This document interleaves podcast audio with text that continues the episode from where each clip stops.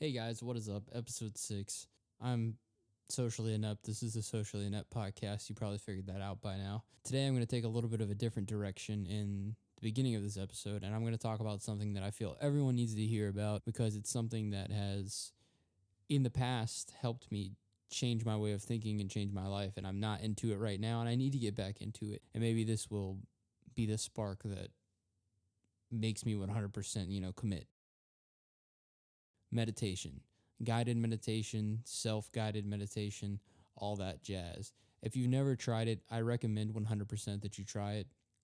I don't think it's coincidence that some of the most successful and happy people in the world promote meditation, they promote clean eating and exercise and, you know, waking up at 6 a.m., which I'm, that's right now, that's like waking up before waking up more than four hours before I have to go to work is like my biggest challenge right now. So I'm going to try to track that and, and become more persistent in not failing to do so because whenever you do wake up early and remain productive, it's really, really good for your mental health. I mean, uh, knowing that you can. So I go to work at two o'clock every day. So knowing that I wake up at eight o'clock in the morning, and for those six hours, I get two things done, you know, that I 100% need to do. That is so much more satisfying to me than knowing that I got like 12 hours of sleep because I don't know. It, it's it's it's awful for you to sleep way too much. I mean, I, I I'm not a scientist. I'm not a neurologist or anything like that. I don't know what the way that it affects your brain. I know what it does for me, and I'm telling you from personal experience that too much sleep and inconsistent sleep patterns are extremely detrimental to your health. And I think it's something we could all work on. But back to the main topic meditation. I have tried the guided meditations on YouTube and I love those. Some of the guys that I enjoy, uh, Michael Sealey, Jason Stephenson, they both kind of have content along the same lines. It's sort of guided meditation that gives you a gives you the building blocks for doing your own meditation sessions and understanding like what goes into meditation, what is meditation, without spelling it out for you. It's not a, you know, it's not meditation 101 by any means, but you'll start to see the patterns that um, are in each of these videos. And through that, you'll be able to create your own world in a sense. World's a weird world, weird, weird to use for that, but when you understand why you're doing the things that you're doing during these meditations, like breathing in through your nose and out through your mouth, in through your nose, out through your mouth, you're feeling your body move, things like that. It's it gives you this sense of grounding and like remembering that you're a human walking the earth and not like just a consciousness that's going crazy and making yourself overthink things with anxiety. Everything goes away whenever you meditate. A lot of people promote doing it first thing in the morning for that reason. I typically do it at night, but I'm trying to get out of that habit because one thing I will tell you about um, all of those meditations is a lot of them label themselves as like guided sleep meditation, which is like you pretty much kind of cheat. You, you throw your um, headphones in as you're going to sleep, and then you'll hear you know what he's saying, and you can either choose to follow it as much as you can, or you can kind of just drift off. And I think that you still do get the effect because you're hearing what he's saying when you're like getting into your first stage of sleep. So you're still kind of conscious and you're understanding what's going on. Um, I really, really thoroughly enjoy those guided meditations. Once again, Michael Sealey and Jason Stephenson. If you haven't checked it out yet, uh, or heard about that type of stuff, I would recommend that you go check it out.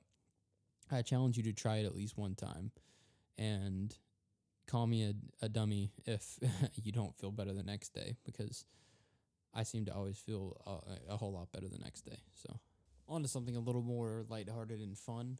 I did go see the Lego Movie 2 with my fiance and her little brothers last week, last weekend, uh, recently. It was pretty good.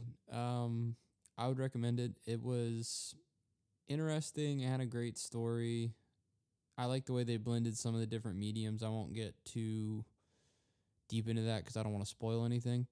Um, they had an interesting satire in there for like interesting way that they decided to satire musicals And being as I despise musical, my fiance loves them, but I despise musicals.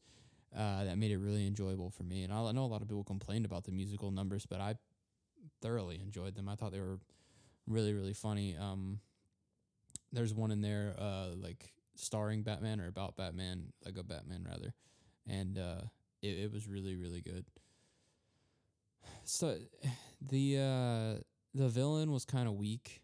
I guess I don't know. I, I I wasn't super engaged. I just I enjoyed the movie. It was a children's movie that adults can 100% enjoy, and I think that they went into it knowing that uh, their half of their audience was going to be adults, some of which didn't even come with uh, children. So I mean, they uh, I think they I think they nailed it. They hit the mark for a sequel, and that's something that I don't say very often. So applauds to the Lego Movie 2. That being said, I didn't want to talk about this, but I'm going to talk about this. The Aladdin trailer looks horrible, and I'm going to be honest, I've never seen Aladdin. I don't really care for some of the old Disney movies. I know I'll get crucified for that, but I really don't. I don't care for some of the old Disney movies. But I mean, this thing looks like a bad like Bollywood movie. like it looks like a low budget like movie made in India and it's it's like a multi-million dollar production I'm assuming. Jafar looks like a B grade turd of an actor who's not intimidating at all. Will Smith's genie did not deserve as much crap as it got though. The dude has literal impossible shoes to fill. They should have picked like Bill Murray, but then again, I guess if they're gonna have a genie, it needs to be a different take on the character. Maybe Will Smith's char- genie will be a little more serious. I just can't see like Fresh Prince goofiness along with the awful pacing that this movie seems like it's gonna have. Like Uncle Phil, I, I don't know. This is definitely going to be the type of movie though that you're going to rent from Redbox to make fun of with your buddies on a Friday night, you know.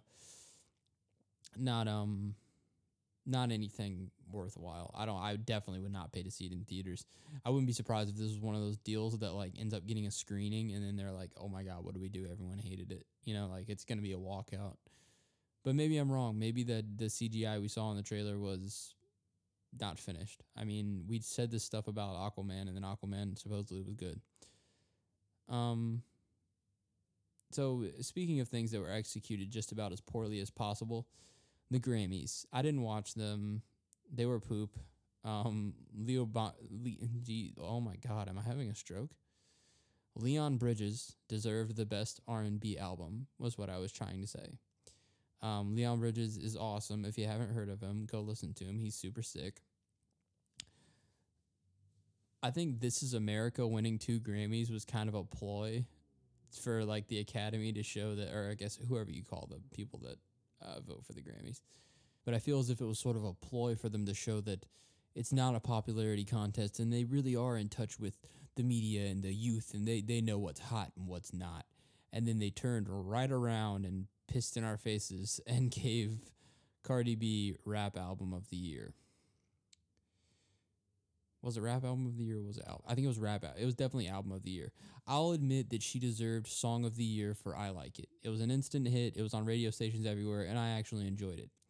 I would have enjoyed someone like Nipsey Hussle or I don't know, like a Jay Rock or G, of course Earl Sweatshirt, but he wasn't even nominated to actually get a rap album of the year because I mean let, us be honest. Cardi B did not have rap album of the year. Invasion of Privacy. No one knows more than like three songs off of that. And uh, I mean, maybe I'm wrong. I don't know. And I, I think that um, the only reason that I support the fact that Mac Miller did not win rap album of the year is because he went more of like a soulful R and B direction with that record, and um, I don't know. It's people people kind of crapped on him about that because oh yeah, Mac totally deserved it. Mac did deserve it, but for a different reason. You know, I think that he deserved more of a more toward an album of the year than rap album of the year because it wasn't a, a, a hip hop record, and I think he would have agreed, you know, with that. But who am I to say? Um, I mean, who am I kidding though? The people that voted for this stuff hasn't haven't heard the albums. They probably thought that, you know, swimming had like rap anthems on it. Um, but shout out though, Pharrell Roy, Pharrell Williams did get producer of the year, and he deserves it. He deserves it every year. Everyone likes a good Pharrell beat. Um, shout out to Sweetener. Uh, the Grammys were poorly executed though, and I felt that uh, I only needed to catch the highlights of them. It was one of those deals where it was like I can go watch DJ Akademiks talk about it and feel like I watched a freaking show, you know. Anyway, um, to tie off to cap off whatever, there was a trifecta of things this year that are on their last leg and have been ruined over the years, and the the last piece of that trifecta has to be the Super Bowl. Um, I didn't watch the Super Bowl. I'm glad I didn't watch the Super Bowl because it would have been like a waste of my time. But um, I don't mean to sound pompous. It normally I do watch the game. I enjoy it, you know. But uh, I knew it was gonna be crappy because the Patriots. That dude has like six rings now. It's insane. Uh, so this was the first year though that like I went to work. I didn't hear anything about the game. I didn't hear anything about the commercials. All I heard was how crappy the halftime show was. But I mean, what did you expect from a Maroon Five cross Travis Scott? you know, like what, what, what were these people thinking? But I did find a lot of happiness in the fact that a, bunch of super old conservative men who only look forward to the Super Bowl like all year, like that's the only thing that they love. That's their only like good family outing, and then the guy gets a little bit too drunk and like kind of you know, like yells at his kid because he won't shut up and like it keeps asking for like more dip for the chips. And he's like, "Shut up, Jimmy! I'm trying to watch the game." Um, they had to sit through a Travis Scott performance, let alone the one as bad as like the, the clip that I saw. Like, I mean, oh my god, I'm just imagining this this old. I don't mean to sound like I'm stereotyping, but a, a very old white haired man who has been watching football for years and has seen I don't know, like Freddie Mercury play. I don't know if he ever played a Super Bowl, but you get the point. It's funny. What is this crap on a television? It's it's it's. It, I enjoyed it. I enjoyed seeing people complain about that. But I mean, dude, football's got to be rigged though. Like the owner of the oh the owner of the Patriots has got to be like a, a Rothschild or, or something like that. Like we're talking about like six Super Bowls. That's ridiculous. How how can you still enjoy watching something whenever it's the same thing every year. That's like if they released a new episode of Family Guy every week, but it was the same jokes, which they kind of do that, but you get the point. Maybe, you know, something interesting.